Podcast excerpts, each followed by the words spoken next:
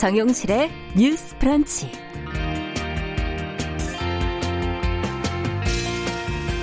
안녕하십니까 정용실입니다. 운전하시는 분들 요즘 도심 한복판에서 시원하게 속도 내기가 참 어려우시죠. 두 달 전부터 도심도로 제한 속도가 시속 50km로 낮아졌고요.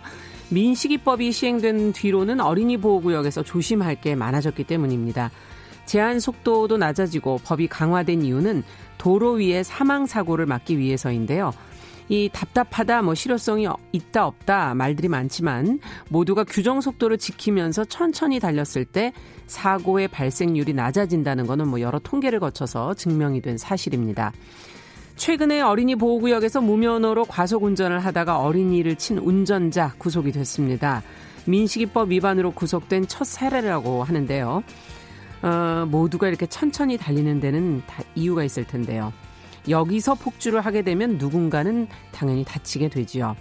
새롭게 약속한 규정 속도를 또 무시하고 혼자만 과거의 속도로 달려도 또 모두가 위험해집니다. 자, 도로 위에서만 그런가 하는 생각이 드네요. 삶의 길 위에서 마주하는 많은 일들이 알고 보면은 속도와 약속의 문제가 아닐까 하는 생각이 드네요. 자, 7월 9일 목요일 정용실의 뉴스 브런치 시작하겠습니다.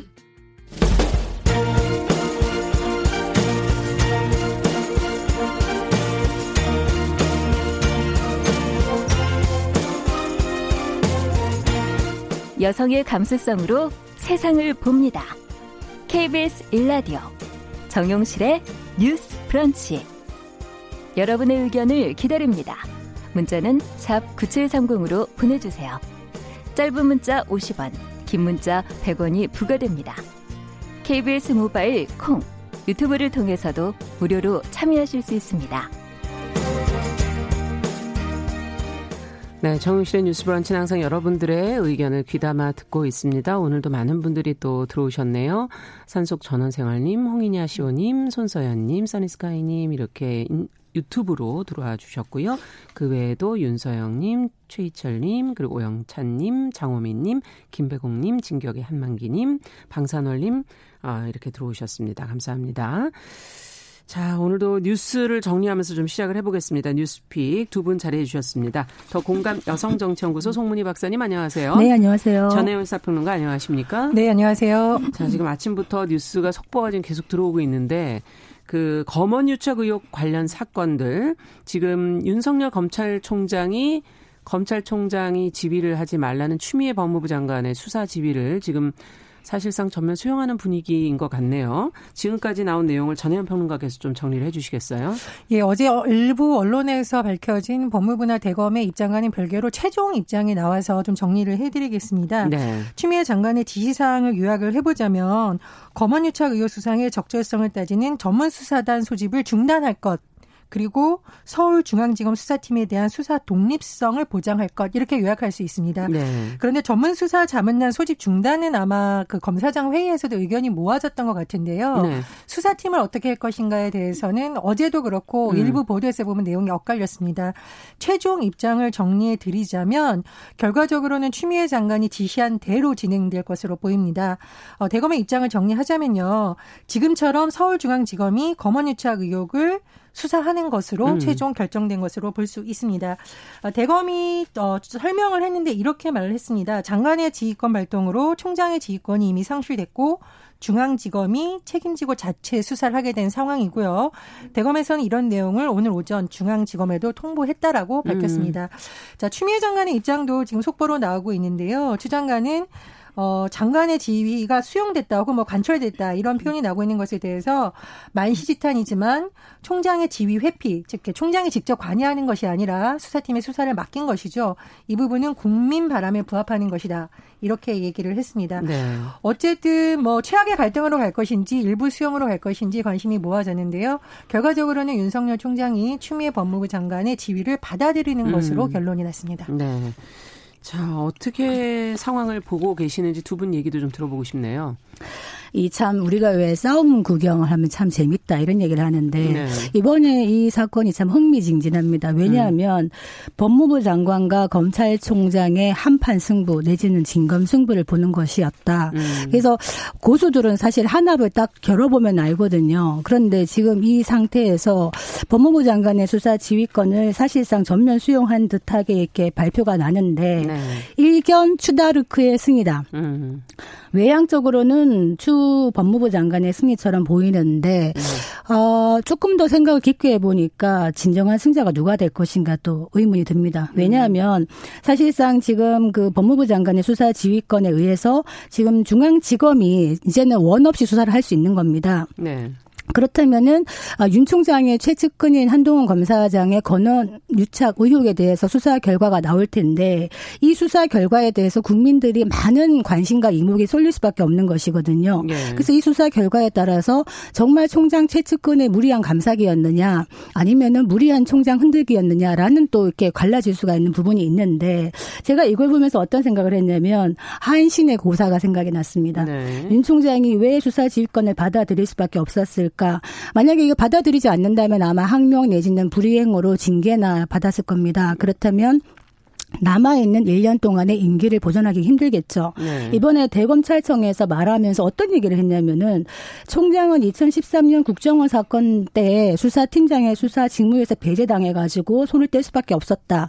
이 얘기를 굳이 한 이유가 뭐냐면 윤 총장은 이런 사람이야라는 걸 굳이 얘기하는 것이거든요. 그래서 2013년의 윤석열과 2020년의 윤석열은 같은 사람이다라는 걸 강조하는 것 같은데 이 결과에 따라서 만약에 수사의 결과가 명백하게 이제 무죄로 나왔을 경우에는 윤 총장 측에서 반격할 수 있는 여지가 있다. 그래서 윤 총장이 아마 시간을 벌면서 가는 어떤 어 절충점이 아닐까 이런 생각이 듭니다. 네. 어떻게 보십니까? 저는 전혀 다른 쪽으로 해석을 하겠는데요. 예. 첫 번째로 흥미진진한 힘겨루기가 아니라 국민을 우습게 본 검사들의 집단 행동이 만든 결과다. 저는 이렇게 음. 해석을 합니다. 애초에 이 사건의 촉발된 계기 자체가 윤 총장이 본인의 측근이 연루된 사건에 대해서 자꾸 결부하는 모양새를 만들었기 때문이에요. 제가 여러 번 방송에서 얘기를 했었는데 국정원 사건이 가지던 그 정치적 파장과 이과는 기본적으로 다른 사안이었습니다. 네. 더군다나 서울중앙지검 수사팀을 못 믿겠다라는 식으로 자꾸 총장이 하는 것은 본인이 검찰의 최고 책임자인데 검사팀을 못 믿겠다 이건 뭐예요? 이쪽은 내 편이니까 믿고 이쪽은 내 라인이 아니니까 못 믿겠다라는 음. 신호를 줄 수 있기 때문에 그렇게 되면 어떻게 됩니까? 일선 검사들이 아 총장 라인 누구 라인 이렇게 줄을 서게 된단 말이죠. 누구 라인에 줄 줄을 서면 수사를 마음대로 할 수 있고 누구 라인에 안 서면 못하게 될 수 있다는 신호를 읽힐 수가 있다라는 겁니다. 그래서 윤 총장이 뒤늦게라도 적법한 절차에 따라서 장관이 지시를 네. 한 것을 받은 것은 음. 그나마 다행이라고 봅니다. 음. 그리고 두 번째로 지금 계속 문재인 대통령이 검찰이 개혁의 주체가 되라라고 어떻게 저는 보면 저는 기회를 준 거라고 봅니다. 네. 제가 말하는 기회라는 것은 문재인 대통령이 윤석열 총장 임명한 거 맞습니다만 음. 사실 여권에서 공개적으로 불만 제기 계속하고 있어요. 그런데도 대통령 대통령은 최근까지도 음. 윤 총장에게 법무부하고 협의해가지고 검찰개혁 해라 이렇게 힘을 실어주고 있단 말입니다. 네. 임기 2년 중에 벌써 1년 정도가 지났는데 그렇죠. 저는 그 정도로 신임하고 그 정도로 개혁의 주체가 되라고 했는데도 잘 안 되고 있다라는 평가를 받는 것은 윤석열 총장이 정말 개혁을 할 의지가 있느냐 의심을 받을 시점에 와 있다고 봅니다. 그래서 이것은 정치적인 어떤 사건에 대한 이런 부분과는 별개로 음. 검찰개혁을 검찰총장이 하겠다고 했었고 국회에서도 자고우면 하지 않고 원칙대로 수사하겠다라고 했었는데 과연 잘했는지에 대한 엄정한 평가가 지금 지금은 내려지는 시기다. 검찰총장이라서가 아니라요. 모든 임명직과 모든 선출직은 임기의 중반기를 넘으면 제대로 했는지 안 했는지 평가를 받습니다. 그것은 정치권에서 흔들고 만들고의 문제가 아니에요. 네. 그러니까 그런 부분도 좀 냉정하게 봐야 된다. 이렇게 생각을 합니다. 네. 지금 그 윤석열 총장의 그 사건에 대해서 지금 어 최측근 한동훈 검사장의 권한 유착 의혹이라고 얘기하지 이것을 권한 유착이라고 얘기하진 않습니다. 지금 수사 결과를 지켜봐야 되는 것이 사실 저희가 활동 하면서 많이 조심스럽습니다. 이런 법무부와 검찰 간의 이런 갈등에 있어가지고 사실은 정치적인 요인을 넣자면 한두 끝도 없기 때문에 이 부분은 사실은 배제를 하고 얘기를 하고 싶은 것인데 기본적으로 검찰 내부에서 왜 추미애 법무부 장관은 어, 중앙지검 수사팀만이 공정하다고 생각하고 여기 힘을 실어주는가라는 또 의문도 있다는 겁니다. 그리고 중앙지검 수사팀이 처음부터 수사를 아니, 했던 팀이죠. 그러니까 음. 그 그러니까 그 말씀은 틀린 말씀이죠. 그 수사에 수사 수사에 있어서 검찰 내부에 어떤 생각을 갖고 있냐면 이 수사 제기 자체가 함정 수사로부터 시작될 수도 있다는 의혹도 있기 때문에 이런 부분에 대해서 수사의 공정성에 대한 의, 의혹을 서로 갖고 있다는 겁니다. 거기에 대해서 법무부 장관의 수사 지휘권이라는 게 사실은 법적으로만 보면은 한 구체적인 사건에 대해서 뭐 구속을 한다든지 불구속 아니면 기소 아니면 기소 안 한다 이런 정도의 구체적인 사건에 대한 지휘지 어떤 사건에서 검찰총장 자체가 손을 떼라고 하는 거는 전례가 없었다. 이거는 검찰의 중립성에 관계가 있다라는 견해가 많았기 때문에 지금 이런 논란이 왔던 것인데 결과적으로는 추미애 장관의 수사 지휘권을 받아들인 모양새가 되었기 때문에 철저한 수사가 나오겠죠. 그런데 이제 제가 말씀드리는 거는 윤석열 총장이 1년 전에 윤석열 총장과 지금의 총장이 다른 것이냐. 그리고 윤석열 총장이 검찰 개혁에 반대하고 있다는 그걸 막고 있다는 어떤 증거가 있는 것인가라고 얘기한다면은 증거는 없는 것 같고 지금 정치권에서 미, 미래통합당에서 이거 뭐 법사위를 열어가지고 윤 총장을 불러서 얘기를 듣겠다 이것도 바람직하지 않습니다. 검찰의 중립성의 측면에서 정치권에서 어떤 식으로든 끌어들이는 것, 윤 총장을 끌어들이겠다고 하는 시도는 바람직하지 않다 이런 말씀 드리겠습니다. 검찰 개혁을 못한 게 아니라 검찰 개혁을 안 하고 있다는 비판이 나온 거죠. 그럼 검찰 개혁 하고 있는 건 뭐가 있습니까? 뭐 검사장들 관용차 문제 이런 게 음. 검찰 개혁인가요? 검찰 개혁할 때 가장 많이 나오는 말이 뭐예요? 검사들이 수사에 연루되었을지라도 제대로 해라. 그 네. 의미는 뭡니까? 검사를 비롯해서 우리나라 고위층이 수사에 연루되더라도 일반 국민들이 그것에 대해서 저 사람들 높은 사람이니까 수사 제대로 안 받고 우리는 수사 받는다 이런 의심을 버려달라는 거잖아요. 뭐 검사를 비롯해서 고위층일 수도 있고요, 정권의 최측근일 수도 있고요. 근데 이번 사건 같은 경우에는 연루된 사람 자체가 검사장이었고 본인의 측근이잖아요. 네. 그러니까 증거가 여러 가지 뭐 굳이 되자면 여러 가지 의혹을 낼 수 있는 만한 상당 부분이 나와 있죠. 녹취록도 나와 있고 그리고 한동훈 검사장이 저는 소환에 응하지 않은 거 일반 국민이 소환에 응하지 않으면 어떻게 되죠? 심지어 국회의원들이 검찰이 출석하라 그러는데 소환 안 되면 어떻게 되죠? 근데 유독 검사장이 그것도 검찰총장의 최측근이 계속 소환을 안 하고 있어요. 그런 상황에서 윤석열 총장이 자문단까지 수접해가지고 지금 수사팀이 잘하고 있는지 보겠다.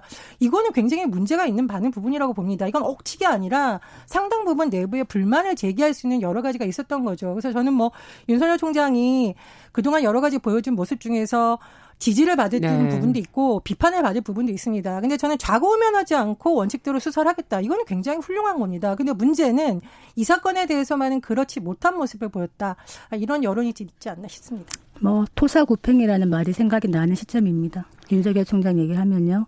그러니까 사냥개를 잡을 때는 사냥을 잘한다고 칭찬했다가 이제 그 사냥개가 어떻게 보면 사실은 지금 조사할 수 있는 것이 살아있는 권력에 대한 조사밖에 남은 게 없습니다. 이번 사건 신라젠도 그렇고 또 옵티머스도 그렇고 이런 것들을 제대로 할 수 있는 총장이 과연 또 다른 사람이 올 수 있을까? 저는 뭐 그런 기대를 한번 해봅니다. 아니 토사구팽이라고 얘기하시면 안 되죠. 아니 문재인 대통령이 최근에 반부패 정책에 비해서 우리나라 최고 지도자가 윤석열 총장에 대해서 뭐라고 뭐라고 했습니까? 법무부 장관과 협의해서 검찰개혁 잘해라. 이건 사실상 장관에게도 욕을 한 거예요. 여권에서 그렇게 흔들어도 문재인 대통령은 계속 윤석열 총장에 대해서 검찰개혁의 주체가 아니라 합의해라 이렇게 된 거 아닙니까? 그래서 저는 토사구팽이란 말로 좀 과도한 정치적 해석이다. 뭐 대통령의 속마음이야 알 수 없습니다. 대통령은 어쨌든 윤석열 총장과 잘 협의해서 하라는 말씀을 하셨기 때문에 저는 대통령으로서 당연히 하실 말씀이라 생각을 하는데 임명권자가 대통령이지 그렇죠. 않습니까? 근데 문제는 지금 여권이나 정치권에서 여야 할 것 없이 이 부분을 자꾸 정치 쟁점을 하고 있는 것이 문제다. 특히 조국 전 장관이나 지금 최강욱 열린민주당 대표 같은 경우는 수사를 받고 있는 당사자입니다. 이 당사자들이 추 법무장관의 편을 들면서 윤석열 총장을 계속 압박하고 있는 이런 보도를 내는 것 이것도 정치적이고 바람직하지 않다 이 말씀 드리겠습니다. 저는 토사구팽은 통합당이 오히려 하고 있는 것으로 보입니다. 정말 검찰총장이 중립성을 유지하게 해준다면 검찰총장을 자꾸 정치적인 목적으로 듯한 행동을 하지 말아야겠죠. 그리고 검찰총장 한 명이 수사합니까? 검찰총장이 직접 수사하는 것이냐 일선 수사팀이 수사합니다. 그럼 그 수사팀의 독립성을 유지해 주는 것이야말로 검찰이 성역 없는 비판을 하게 해주는 아주 기본적인 토대다. 이렇게 말씀드리겠습니다. 네, 이 검언 유착 의혹 사건이 정치 쟁점화된다는 표현이 여기서도 느껴지는군요. 오랜만에 이런 진짜 토론은 이런 것이다라고 지금 올려주신 분도 계신데 저희가 여태까지 아이템을 다루던 방식과 달리 두 분이 언성에 올라가서 제가 지금 말을 줄이고 있었습니다. 음. 자, 이 사건은 지금 저희가 결과 수사 결과까지도 좀 어, 끝까지 좀 지켜보면서 어떻게 이 문제가 풀어질지를 한번 지켜보도록 하겠습니다. 자, 다음에는 조금 더 쿨다운을 조금 가라앉아서 톤다운 해야 네, 예, 톤좀 네. 낮춰서 네. 얘기 좀 해주셨으면 좋겠습니다. 자, 두 번째 내용은 아동 성착 취물 사이트를 운영한 손정우 우리가 이제 한번 보도된 내용들을 한번 검토를 했었는데요. 음. 지금 법원의 미국 송환 불허 결정이 나지 않았습니까? 그 이후에 지금 후폭풍이 이어지고 있는데 미국 법무부 또 연방 검찰이 우리 법원에 유감을 표했다는 내용이 보도가 됐어요. 이송 박사님께서 관련 내용을 좀 정리해 를 주시죠. 네, 뭐 이 뉴스도 톤다운하기 참 어려운 뉴스네요. 보니까. 네, 차분하게 좀 전해 네, 그렇지만 차분하게 네. 한번. 지금 이번에 어제 우리 방송했던 예. 그 손정우 범죄 인도 안 하겠다 이렇게 나와서 방송했었습니다. 네. 여기에 대해서 그렇다면 범죄 인도를 청구했던 미국 법무부나 음. 여기서는 어떤 입장인가를 연합뉴스에서 물어봤어요. 아, 그랬더니 어떻게 네. 대답을 했냐면 아 실망했다. 쉬운 음. 영어, disappointed 이렇게 네. 얘기했습니다. 우리는 미국 시민들에게 큰 영향을 끼친 세계에서 가장 위험한 아동 성착취 범죄자 중 한 명에 대해서 어, 법원이 인도 거부한 것에 대해서 실망했다 네. 이렇게 얘기하면서 그러나 이러한 법원의 결정에도 불구하고 한국 법무부의 노력에는 감사를 드리고 음. 다른 국제 파트너들과 함께 계속 가장 취약한 구성원인 아동에게 피해를 주는 온라인 초국가적 범죄와 맞서 싸우겠다 이렇게 얘기했습니다. 네. 가장 위험한이라는 표현이 상당히 저한테는 가장 취약하고 가장 위험한. 네, 네, 그 범죄자가 가장 지금 위험한 범죄자다. 네, 아동 네. 문제에 있어서 그렇게 본다는 시각이 드러난 것 같은데 어떻습니까? 이 어, 서한에 대해서 두 분이 바라보시면서 어떤 생각이 드시는지요? 손방망이 처벌이 범죄자를 오히려 양산한다. 이 말에 음. 많은 국민들이 공감하고 있는 게 아닐까 이렇게 네. 생각을 합니다. 미국의 예를 한번 들어볼게요. 최근에 그 검거된 미국에 있는 한 남성이 징역 12개월, 1년을 선고받았는데요. 네. 이 사람 같은 경우에는 아동 성착취 영상물을 딱 한 개 소지하고 있었습니다. 자, 한 개 소지했는데도 징역 1년이 나왔어요. 네. 근데 손정우 같은 경우는 어떻겠냐. 하, 이 서버를 압수해서 보니까 아동 성착취 비디오가 서버에 25만 개 있었다고 합니다. 예. 아. 이 25만 개라는 게요. 중복이 없는 그러니까 동일은 음. 다 제외하고 각자 다른 내용인 게 25만 개라는 거죠.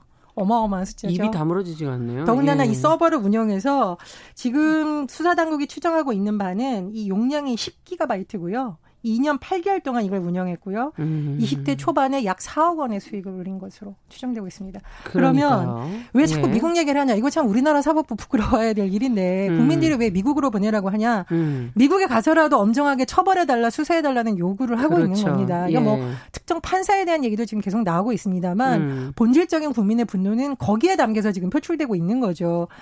아, 아동 성착취물 하나만 소유해도 징역 12개월 나오는 나라로 보내라라고 지금 요구를 하고 있는 네. 겁니다. 저는 정말 사법부가 돌아봐야 된다. 음. 이건 어떻게 보면 국민 불신의 표현이라고 생각을 합니다. 그래서 그런 부분에 대한 논의가 좀 많이 됐으면 좋겠고요.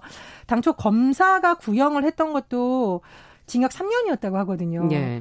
최대 형량이 5년이지 예, 예, 뭐 않습니까? 뭐 일각에서는 예. 잘 수사를 했으면 10년까지도 가능한 것이었다라는 음. 얘기도 나와요. 근데 뭐 징역 3년은 뭐 징역 구형은 그렇다 쳐도 1심에서 집행유예 나왔었잖아요. 그렇죠. 국민들이 이 모든 과정을 지켜봤던 겁니다. 그럼요. 세상에. 음. 어떤 나라에서는 한 개 갖고 있는 것만도 1년 감방살이 해야 되는데 음. 어떤 나라에서는 25만 개를 전 세계에 유통시켰는데 집행유예가 나오다니 네.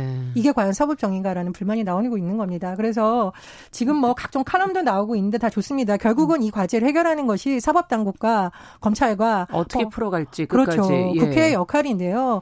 저는 이런 사건이 왜 국민들이 이렇게 분노하고 청와대 국민청원 올리고 언론에서 할 때까지 묻히는지가 오히려 좀 이상하다고 음. 생각을 하거든요. 그래서 어쨌든 이번 같은 경우에는 판결에 있어서 문제가 나타났기 때문에 또 새로운 것으로 추가 기소되지 않았나요? 예, 예. 추가 예. 기소 같은 경우는 이제 범죄 수익과 관련된 부분이죠. 음. 어, 추가 수익 그 기소된 부분만이라도 검찰이 제대로 수사를 하고 법원에서 좀 엄중한 네. 판결을 내려야 국민들이 그나마 좀 신뢰할 수 있지 않을까 그렇게 생각이 됩니다. 그 지금 그 피해자 중에 생후 음. 6개월짜리 아이도 있다 그래요. 네. 그게 진짜 경악할 범죄를 한 건데 음. 문제는 미국 같은 경우에는 그거 다운만 받았던 미국인이 5년에서 15년의 중형을 받은 음. 지금 이 사건과 관련해서 이렇게 하고 있는데 한국은 아 어제 얘기했지만 계란 18개 훔친 거랑 똑같은 형을 받았다. 있다. 그렇다면 국제사회에서 한국을 어떻게 바라볼 것인가. 음. 성범죄자들이 살기 좋은 나라. 이렇게 음. 인식할 수 있다는 거죠. 그래서 지금 해시태그 운동이 벌어지고 있는 게 네. 엠번방은 판결을 먹고 자란다. 음. 즉 이런 손방망이 처벌 때문에 엠번방이 계속 나타나고 있다는 이야기고 음. 사법부도 공범이다. 이런 음. 해시태그가 계속 나오고 있는 겁니다. 그래서 어 지금 법원에서 사법 주권이라는 얘기를 했지만은 이런 어떤 국경을 넘나드는 아동 성착취물 범죄자에게 국경이라는 것이 어떤 의미가 있으며 주권으로 자국민이기 때문에 보호해야 한다는 이 논리가 어느 정도 설득력을 가질 수 있을까 음. 이 부분에 좀 의문이 듭니다. 네. 자, 마지막으로 쿠팡발 지금 코로나19 피해 노동자 모임이 이제 어제 국회에서 증언 대회를 열었다 그러는데 저희가 시간이 많지는 않지만 어떤 이야기들이 나왔는지는 좀 검토를 해보죠. 전혜연 평론가께서 좀 정리해 주시겠어요? 예, 쿠팡발 집단 감염의 지금 피해 현황을 잠시 먼저 말씀을 드리면 네. 지난 5월 23일 코로나19 확진자가 쿠팡의 물류센터에서 처음으로 발생을 했어요. 네, 지역별로 좀 여러 군데가 있었죠. 그렇죠. 근데 네. 현재까지 부천 물류센터와 관련해서 확진자가 150명이 넘는 있는 것으로 지금 알려져 있습니다. 네. 문제는 뭐냐면 사업장에서 확진자가 발생한 이후에 제대로 대처를 했느냐가 지금 논란이 되고 있는데요. 중요한 거죠. 그렇죠. 이제 왜냐하면 추가 피해를 막을 수 있었느냐, 네. 없었느냐의 문제인데 이런 상황에서 이 피해를 당한 노동자들이 모여서 증언 대회를 어제 국회에서 음. 했습니다. 그래서 이런 이런 이런 피해 사례가 있었다라고 증언도 하고 또 이 회사 측의 대응을 지금 비판하고 있는 상황인데요. 일단 피해자들의 주장을 보면 방역 내용이나 조치 예정 사항 같은 필수적인 사항도 알려주지 않았다 라고 음. 지금 주장을 하고 있습니다. 그러니까 네. 방역이 만약 잘 됐다면 좀 피해를 막을 수 있지 않았을까 뭐 이런 심정을 토로한 것으로 보이고요. 그리고 피해 직원들이 이제 쿠팡 측으로부터 근로환경 개선이라던가 재발 방지 대책 마련 그리고 피해 직원과 가족들에 대한 보상 음. 사과를 받기 위해서 나가겠다 이렇게 좀 주장을 했습니다. 네. 자, 그러면 쿠팡의 입장은 또 어떤 것인지 다 또 다르다고 하던데요. 두 분 어떻게 보시는지? 그 아마 이 부분에 대해서는 쿠팡 측에서 책임에서 좀 벗어나기 어려울 겁니다. 이를테면은 음. 확진자가 나왔는데도 불구하고 이걸 충분히 알리지 않고 계속 일을 하게 했다든가 충분한 방역 조치하지 않았다. 음. 이런 부분은 아마 어, 쿠팡 측에서 아마 책임을 져야 될 부분일 텐데 지금 좀 문제가 되는 사안은 또 뭐가 있냐면요. 쿠팡의 그 천안 물류센터가 있는데 고 구내 식당 에 현장에서 네. 조리사로 일하던 여성 노동자가 1일날 사망을 했습니다. 음. 청소를 하다가 아. 그 조리실 청소를 하다가 사망을 했는데 지금, 지금, 일단 네. 예측되는 것은 무엇이냐면 지금 어 위험한 시기이기 때문에 청소를 할 때 굉장한 뭐 이렇게 락스라든가 그 독한 독한 약들을 네. 많이 쓰면서 청소를 하는데 이 청소를 하다가 거기에 이제 흡입이 되지 않았냐라고 지금 음. 추정을 하고 있는데 문제는 이 조리사의 남편의 주장에 의하면은 아내의 죽음이 독한 약품, 열악한 작업 환경, 음. 고된 업무 강도 이런 것이었다라고 얘기를 하고 있는데 뭐 사인은 밝혀져야 되겠습니다만 이 책임을 누가 지느냐의 부분에 대해서 음. 책임질 사람이 나타나고 있지 않다. 음. 왜냐하면은 이 천안 물류센터가 쿠팡 천안 물류센터 구내 식당이지만 운영사는 또 누구냐? 동원 동원 홈푸드입니다. 아. 동원 홈푸드가 또 누구랑 또 그 파견 계약을 했냐면은 아람 인테크와 음. 파견 계약을 했습니다. 그렇다면 이 복잡한 구조로 돼 있군요. 이 노동자의 죽음을 누가 책임질 수 있는 것인가? 그래서 제가 물어봤어요. 변호사 음. 몇 분하고 통화를 해봤더니 법적으로는 쿠팡에 지금으로서는 책임이 없다는 겁니다. 왜냐하면 그 작업장에서 그거는 음. 이제 그 운영하고 있는 사용자가 책임을 지기 때문에 최종적으로 동홈 홈푸드나 아람 인테크가 책임을 질 여지는 있지만은 가장 원청인 쿠팡에까지 가지 않을 수 있다. 이 부분이 바로 법의 허점인 것이거든요. 음. 그러니까 제가 말씀드리는 거는 지금 위험의 외주화 얘기하면서 파견 근로자라든가 계속 적인 하청 네. 이런 문제가 있고 이들의 노동자들이 일을 하다가 죽어나가는 이런 비인간적인 음. 환경에 노출되고 있는데 원청들은 책임을 지지 않는다는 겁니다. 음. 실제로 어, 하청이나 파견 근로자들이 많이 이런 사고를 당하고 이렇게 돌아가시기도 하는데도 원청에 산재가 없다는 없으면은 이 원청 기업은 어 산재 보험료 산정할 때도 음. 한50% 정도 가상금도 받을 수 있습니다. 그렇기 때문에 이런 불합리한 구조를 바, 바꾸려면은 원청에게도 책임을 같이 물을 수 있는 음. 것으로 법이 바뀌어야지만은 바꿀 가능하다. 수가 있다. 이 말씀 드리겠습니다. 네. 저는 이제 코로나 19가 우리 사회의 비정규직 문제 특히 비정규직 중에서도 열악한 육체 노동을 하고 있는 사람들이 얼마나 노동법의 음. 사각지대에 있는지를 적나라하게 보여줬다고 그렇죠. 생각을 합니다. 아, 코로나19 상황 이후에 비대면 접촉, 비대면 쇼핑 엄청나게 늘었다고 해요. 음. 그러면 그런 사업을 하는 사업주의 매출이 뭐 다섯 배 늘었다는 것도 네. 있고요. 수십 배 늘었다는 것도 있습니다. 자, 사업주 돈 법니다. 음. 소비자 너무 좋아요. 네, 뭐 배달비 안 받는 것도 있잖아요. 음. 얼마 이상. 소비자 편합니다. 이 과정에서 육체 노동하는 비정규직들 지금 쓰러지고 있고 음. 심지어 택배 노동자 지금 사망한 사건도 굉장히 음. 시끄럽고요. 청소하는 분들 다 비정규직입니다. 음. 다 육체 노동하는 분들이에요. 몸이 망가지면 그 일을 아예 못 하는 사람들이에요. 거예요. 네. 그런데 정작 보호가 안 된다라는 거죠. 음. 그래서 저는 코로나19가 가지고 있는 지금 노동시장 양극화 문제라던가 비정규직이 근로하고 있는 어떤 그 사업 환경 전체에 대한 문제 제기를 깊숙이 들어봐야 좀 해결될 수 있는 문제가 음. 아닐까 그런 생각이 듭니다. 근자에 들어서 택배 노동자 세 분이 세상을 뜨셨습니다. 음. 누군가는 책임을 져야 되지 않겠나. 이 음. 부분은 정말 꼼꼼하게 들여다봐야 되겠습니다. 네, 좀 개선돼야 될 부분들이 눈에 하나씩 보이는 것 같네요. 자, 뉴스픽 오늘은 여기까지 듣죠. 전혜연 평론가, 더 공감 여성정치연구소 송문희 박사 두 분 수고하셨습니다. 감사합니다. 감사합니다. 자, 정용실의 뉴스 브런치 듣고 계신 지금 시각 10시 31분 향해 가고 있고요. 라디오 정보센터 뉴스 듣고 오겠습니다.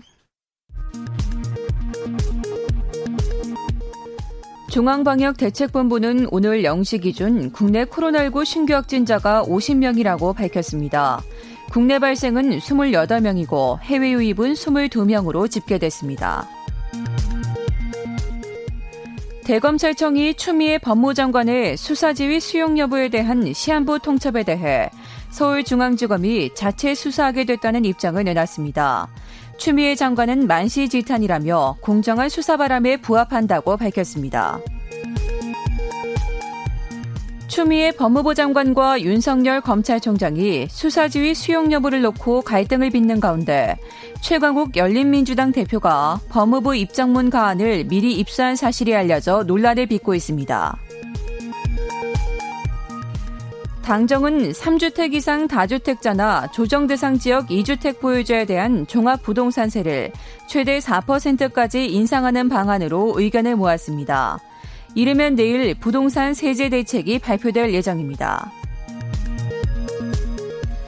6.17 대책에 나왔던 전세 대출 규제가 내일부터 시행돼 투기 지역과 투기 과열 지구에서 시가 3억 원이 넘는 아파트를 산 뒤 다른 집에서 전세를 사면 전세 대출을 받을 수 없습니다.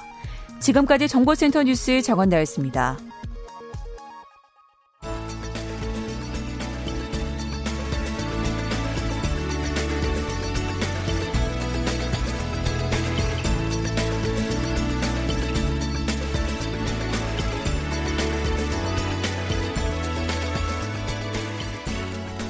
세상을 보는 따뜻한 시선. KBS 일라디오 정용실의 뉴스 브런치. 매일 아침 10시 5분 여러분과 함께합니다. 네, 정용실의 뉴스 브런치 듣고 계신 지금 시각 10시 33분입니다. 인터넷 검색어를 저희가 살펴보면서 네티즌들의 관심을 어, 살펴보는 시간이죠. 검색어 뉴스. 오늘도 시선 뉴스의 박진아 기자 자리해 주셨습니다. 어서 오십시오. 네, 안녕하세요. 박진아입니다. 이번 주에는 어떤 단어들이 많이 검색이 됐던가요? 이번 주도 다양한 소식들이 있었는데 사실 부동산 많이들 보셨잖아요. 아. 네, 그래서 저도 그 주변으로 좀 살펴봤습니다. 네. 아무래도 경제, 뭐 부동산, 코로나19 관련 소식 준비했는데요. 그렇죠. 첫 번째 키워드는 신혼부부 전세 임대 지원 자격 가격 완화입니다. 내용이 하도 많아서 다 모르시는 분들도 꽤 있으실 거예요. 네, 맞습니다. 좀 챙겨주셔야 될 것 같아요. 네, 한국토지주택공사가 그러니까 LH가 네. 신혼부부 전세 임대 1, 2 유형의 입주 자격을 기존의 내용에서 좀 추가로 완화한다고 합니다. 그러면 더 많은 분들이 해당이 된다는 얘기네요. 예, 맞습니다. 네. 우선 신혼부부 전세 임대주택은 입주 대상자로 선정된 신혼부부가 살고 싶은 주택을 먼저 물색을 하면 LH가 해당 주택 소유자와 전세 계약을 체결한 뒤에 입주 대상자에게 저렴한 가격으로 재임대하는 주택 이거를 음, 뜻합니다. 네. 어떤 완화 조건이 그럼 구체적으로 있는 건가요? 그러니까 기존의 6월에 한 번 조건이 기준이 나온 적이 있었는데요. 지난 6월 신혼부부 전세 임대 1 유형의 자격을 완화해서 입주자를 모집을 했는데 그때 기준을 보면 월 평균 소득 70% 그러니까 배우자가 소득이 있는 경우라면 흔히 맞벌이라고 하죠. 네. 그런 경우는 90% 혼인 기간 10년 이내에 자녀 나이가 만 13세 이하라면 지원이 가능했었습니다. 그렇군요. 네. 그런데 네. 이번 공고에서 이 자녀 나이 요건이 아까 만 13세 이하였는데 네. 만 18세 이하로 네, 확대가 됐고요. 더 많은 분들이 해당이 되는데 이게 다 신혼부부가 되는 건가 이런 생각도 들기도 네, 하고. 네, 혼인기간 10년 예. 이내기 때문에 음. 아무래도 그래도 자녀의 나이 때문에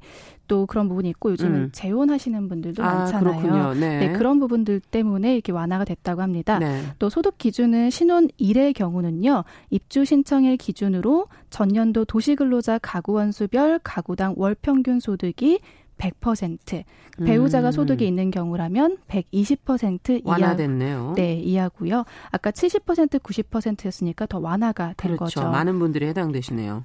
네, 또 신혼 2의 경우는 공고의 기준으로 전년도 도시근로자 가구 원 수별 가구당 월 평균 소득이 120% 배우자가 소득이 있는 경우라면 130%인 신혼부부고 이 두 유형 모두가 총 자산 2억 8,800만 원 이하 자동차의 경우 2,468만 원 이하 또 무주택 세대 구성원 요건을 충족해야 되는데 제가 이 신혼 1과 2 도대체 무슨 차이일까? 뭔 차이인지 저도 안 그래도 지금 여쭤보려고 그러고 있었어요. 네, 그래서 제가 또 조금 조사를 예. 해봤는데 예, 공급 호수가 일단 유형이라고 보면 돼요. 저희가 대학 입시를 음. 들어갈 때 뭐 A 유형, B 유형 있는 것처럼 예. 공급 호수가 신혼 1과 2가 호수가 좀 다르고요. 예. 말씀드린 것처럼 소득 요건이 좀 다릅니다. 소득 요건이 보니까 2가 조금 더폭 넓은 네, 네, 같아요. 맞습니다. 예. 그래서 지원 한도도 좀 다르고요. 음. 그러니까 내가 1에 해당이 되는지 2에 해당이 되는지 그, 그 차이를 살펴보면 되시는 겁니다. 네. 근데 아까 이제 월소득에서 100%뭐 120% 이렇게 얘기하시니까 네. 잘안 와닿거든요. 그쵸. 구체적인 수치가 아니어서 내가 해당되는지도 잘 모르겠고. 그러니까 이달 기준으로 3인 가구를 봤을 때요.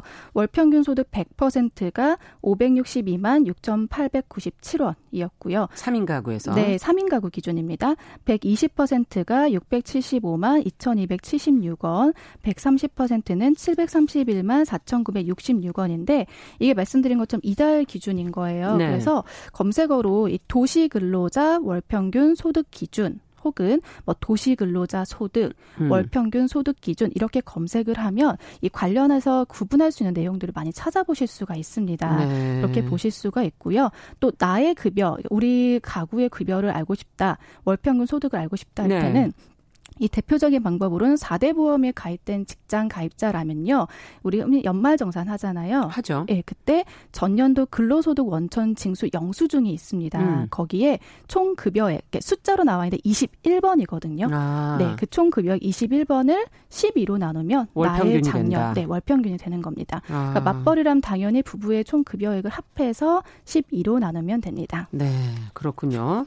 자, 그렇다면 아까 신혼 1, 신혼 2 유형이 두 가지가 있다 그러 셨 주셨는데 지원 금액이 그럼 어떻게 되는 거예요? 뭐가 지원을 받는 겁니까? 네, 그러니까 지원 한도 금액은 신혼 1 같은 경우는 수도권은 1억 2천만 원까지 그리고 세종시를 포함한 광역시는 9,500만 원, 또 기타 도지역은 8,500만 원 가지고요. 신혼2는 수도권이 2억 4천만 원, 광역시가 1억 6천만 원, 기타 도지역이 1억 3천만 원까지 음. 지원을 하는 겁니다. 근데 이 전세 보증금이 이 지원 한도를 좀 넘어갈 수도 글쎄, 있잖아요. 저도 그걸 궁금해했어요. 예, 그럴 경우는 이 초과분에 대해서는 입주 대상자가 부담을 하고 아. 대신 임차권은 LH에 기속되는 조건이면은 이게 지원이 가능합니다. 네. 네. 그렇게 살펴보시면 되고요. 입주자는 이 임대보증금 내고 또 월 임대료를 부담을 해야 되는데 네. 이 여기서 임대보증금 같은 경우는 아까 신혼 1의 경우는 지원 한도 금액 내 전세보증금의 5%만 내가 임대보증금을 내면 되고요. 되고요. 신혼 two 같은 경우, 는 20%를 내야 됩니다. 음, 액수가 좀 크네요. 네, 음. 그렇습니다. 그래서 신혼 1과 2 중에 내가 어떤 게 해당이 되는지 살펴보시면 되는 건데 이때 아까 원 그 임대 보증금 말씀드렸잖아요. 예. 전체 전세 보증금에서 임대 보증금을 뺀 나머지 금액에 대해서 연 1, 2%의 금리를 적용해서 이 월 임대료를 부담하게 되는 겁니다. 음, 그러니까 월 임대료가 보통 한 연 1, 2% 금리에 네. 해당된다 이렇게 볼 수 있겠군요. 자, 어쨌든 신혼부부들이 좀 주거 안정하는데 좀 도움이 됐으면 좋겠고 네. 지금 안 그래도 힘들어하시는 분들 많으신데. 맞습니다. 네. 자, 그러면 다음 내용도 좀 살펴보죠. 뭐 좀 알뜰하게 챙길 것들이 있나요? 네, 다음은 말씀하신 것처럼 알뜰한 내용인데요. 외식 1만 원 할인 쿠폰입니다. 외식 할인 쿠폰. 네, 1만 원, 만원 어. 할인 쿠폰인 건데 정부가 소비 촉진을 위해서 외식 업체 이용을 할 때 만 원을 할인해 주는 소비 쿠폰을 330만 장을 푼다고 해요. 꽤 많네요. 네, 어제 기획재정부를 비롯해서 관계 부처에 따르면 지난 3일 국회에서 의견된 3차 추가 경정 예산에 네. 이 외식 할인 쿠폰 발급을 위한 예산 348억 원이 포함이 됐는데 음. 그래서 해당 예산으로 발행되는 외식 할인 쿠폰은 오는 8월부터 네, 그때부터 330만 명에게 선착순으로 지급이 된다고 합니다. 선착순으로. 그럼 뭐 네. 조건이 있는 거예요? 아니면은 네, 뭐 조건이 좀 있는데 네.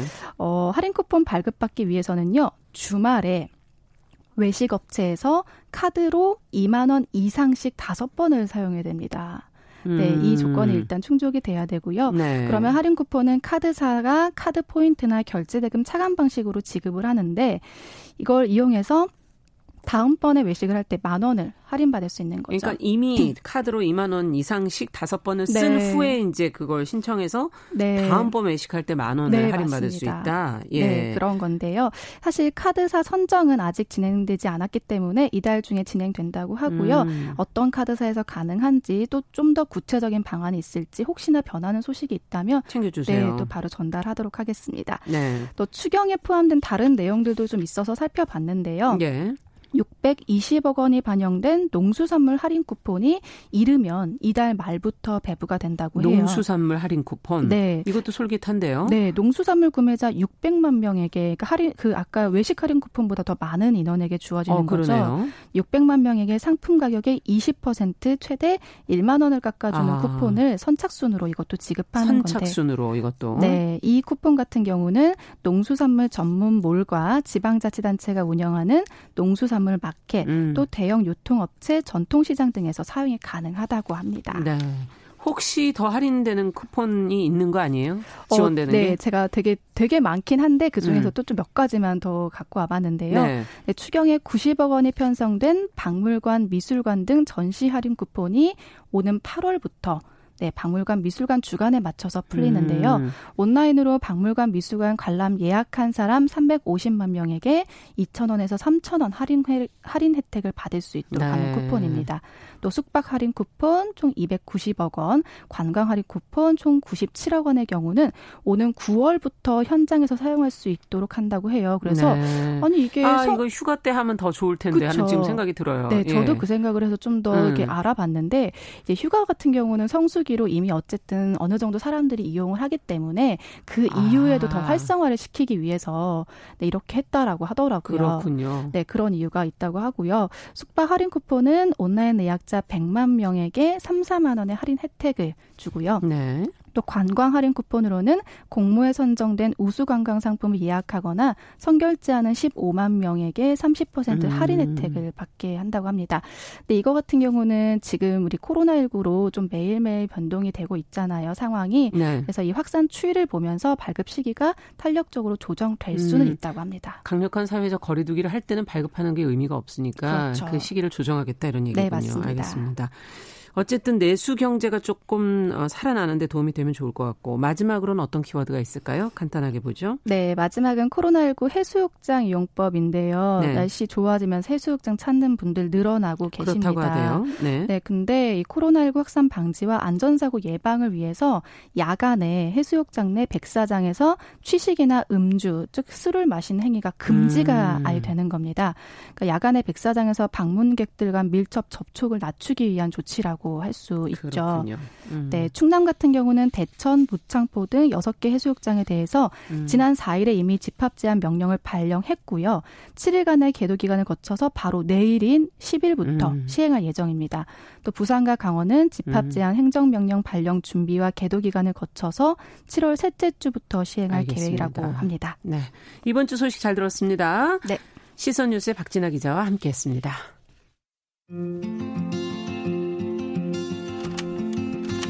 우리는 만났다.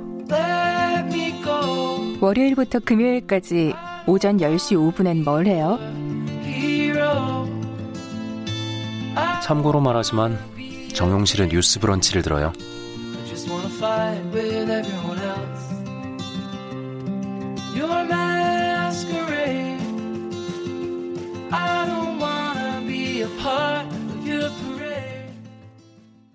네, 정우실의 뉴스 브런치 듣고 계신 지금 시각 10시 44분이고요. 이제는 저희가 동네 책방 시간 문을 열도록 하겠습니다. 오늘 고요서사의 차경희 대표님 자리해 주셨어요. 어서 오세요. 네, 안녕하세요. 자, 이번 주에 서점과 베스트셀러에 눈에 띄는 책이 있더라고요.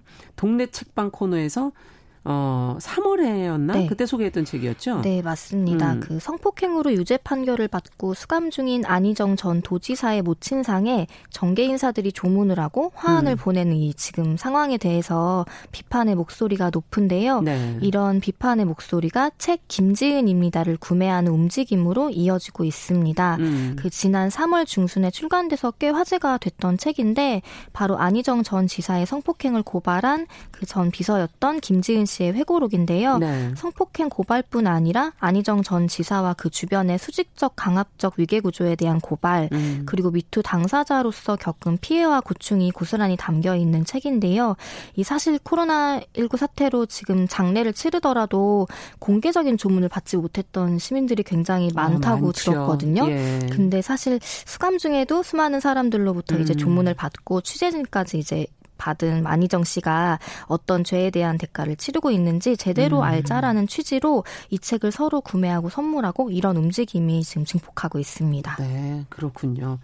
어, 뭐 자극적인 고발보다는 김지은 씨 개인의 어떤 어, 내밀한 이야기가 많이 있어서 네. 또 예상과 좀 달랐다 이 책은 그렇게 표현을 했었잖아요, 저희가. 네, 맞습니다. 네. 그 이번 음. 주에 뭐 손정우 미국 송환 불어 등의 이슈에 대해서도 많은 분들이 분노하거나 비판의 목소리를 계속 글로, 이어가고 있죠. 네, SNS 등에 이제 다수 남기고 계시는데 음. 김지은 씨의 경우도 그렇고 말하고 싶은 것이 있을 때 목소리를 좀 더 높이자는 음. 서로를 격려하고 독려하는 분위기가 좀 자연스럽게 퍼지고 있는 것 같습니다. 근데 네. 이번 주 이슈에 맞춰 고른 책들은 아닌데 오늘 소개해드릴 책도 이렇게 자신의 속에 있는 말들을 힘겹게 꺼내는 사람들에 관한 책입니다. 음. 예전 같은 그냥 참 참기만 했을 텐데 이제는 정말 옳은 얘기를 하면 좀 해보자. 네. 네 이런 분위기예요. 네, 책을 맞습니다. 가져오셨는데 제목이 네. 내가 말하고 있잖아. 좀 네. 들으라는 얘기인가요? 네, 맞습니다. 여기 정용준 작가의 네. 책인데요. 네, 네, 마치 여기 내가 음. 있잖아. 음. 내가 지금 말하고 있어. 들어봐. 뭐 이런 느낌의 느낌이네요. 제목인데 네. 정용준 작가의 신작 장편 소설이고요. 음. 그 말을 더듬는 14살 소년이 언어 교정원에 다니며 겪는 일들을 담아낸 소설입니다. 아. 이 소년이 다니는 스프링 언어 교정원에는 저마다의 이유로 말더듬증이나 실어증을 겪고 있는 사람들이 모여 있는데요. 네. 이 교정원은 나름의 독특한 프로그램을 운영하고 있습니다. 그중 하나가 이름 짓기인데 음. 모두에게 마음속 이야기를 솔직하게 적는 노트가 하나씩 있는데요. 네. 이 교정원 원장이 이 노트의 글들을 읽고 주기적으로 사람들의 별명을 바꿔주는데 그 별명은 이 사람들이 가장 발음하기 어려워하거나 그 두려워하는 단어들을 별명으로 지어줍니다. 오. 어. 그래서 이 소설에서 소년과 주변 사람들 이름이 자꾸 바뀌는데요. 참 힘들겠네요, 읽으시는 분들. 헷갈릴 수도 있는데. 좀 메모하시면서 네, 근데 그 이유들이 다들 등장을 해서 그렇게 음. 어렵지는 않고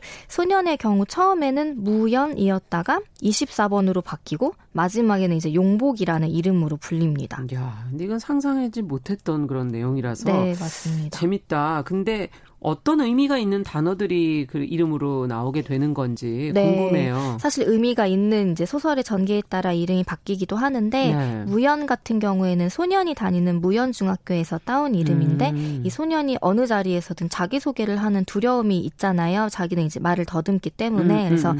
나는 뭐 무연 중학교 누구입니다라고 할 때 이 무연을 발음하지 못하는 이유 때문에 아. 붙은 이름이었고 24번은 소년의 학급 번호인데요.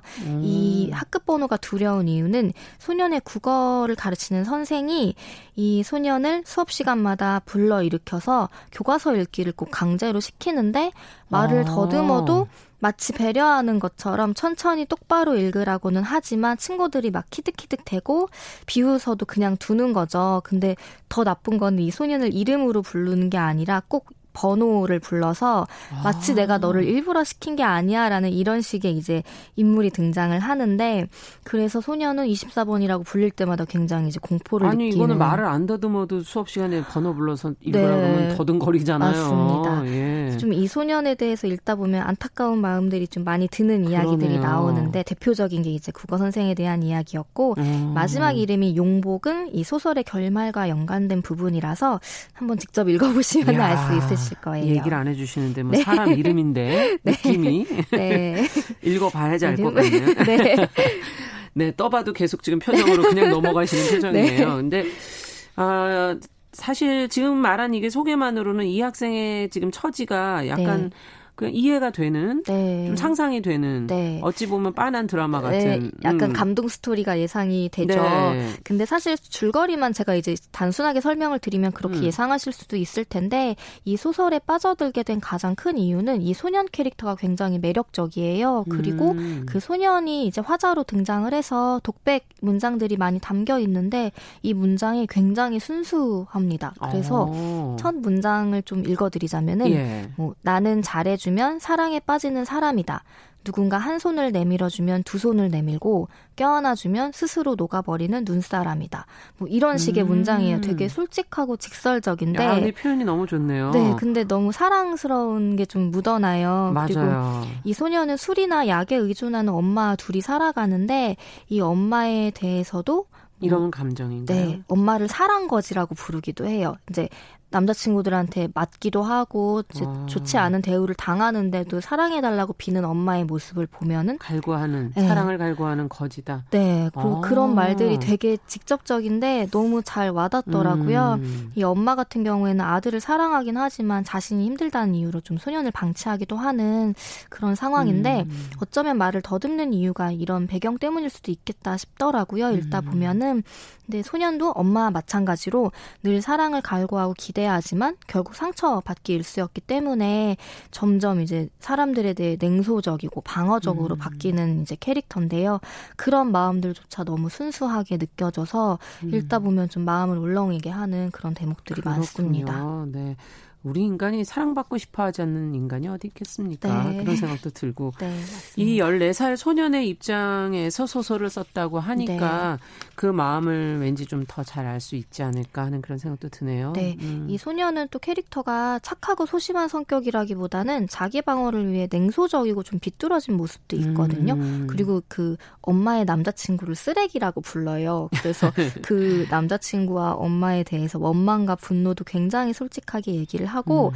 그리고 사람들이 따뜻하게 대해주는 걸 오히려 경계하는 그 냉소가 아. 좀 유머러스하게 담겨 있거든요. 그래서 사실 그건 상처에서 비롯된 걸 수도 있는데요. 네, 네. 그래서 그런 것들을 좀 더 소설의 매력으로 음. 좀 부각을 시켜주기도 하는데 이 책 내가 말하고 있잖아를 읽다 보면은 이 정영준 작가가 마흔에 가까운 나이거든요. 그렇군요. 어떻게 이렇게 10대 소년의 마음을 마흔의 나이에 가까운 아. 분이 잘 담아냈을까 감탄을 했는데 인터뷰에서도 그렇고 뒤에 작가의 말에서도 밝혔는데 예. 자전적 이야기라고 하더라고요. 아. 그래서 자신의 경험이 담겨 있다고 이제 느껴지는 만큼 정말 이제 생생한 표현들이 많은데 아마 그 당시 그러니까 이 소설의 배경인 1999년에서 2000년으로 건너오던 시기에 자신의 기억과 감정을 고스란히 음. 불러온 게 좀 잘 느껴지기도 합니다. 그게 또 더 감동을 줄 수가 있죠. 네, 맞습니다. 예. 자, 또 어떤 내용들이 있는지 조금 더 소설을 살펴보고 싶네요. 네. 이 소설에는 소년의 이야기 말고도 교정원에 다니는 사람들의 여러 사연도 등장을 하는데요. 네. 그 중에서 좀 인상적인 내용이 있었어요. 음. 이제 한 할머니의 이야기인데,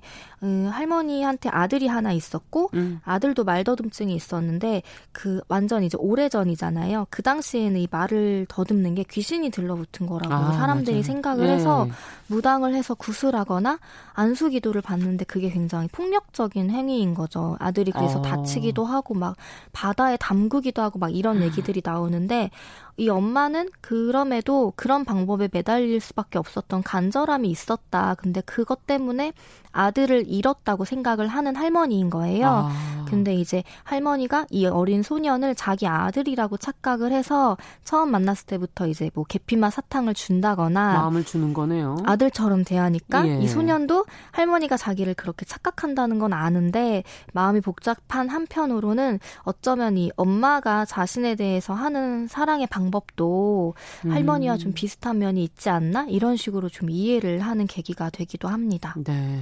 어쨌든 그 교정원 말 더듬는 것을 고쳐주는 그 교정원에 모인 사람들의 네. 이야기가 네. 이 통해서 이제 네. 소년의 마음을 네. 이리저리 저희가 좀 들여다볼 네. 수 있는 게 아닌가 하는 생각도 드네요. 예.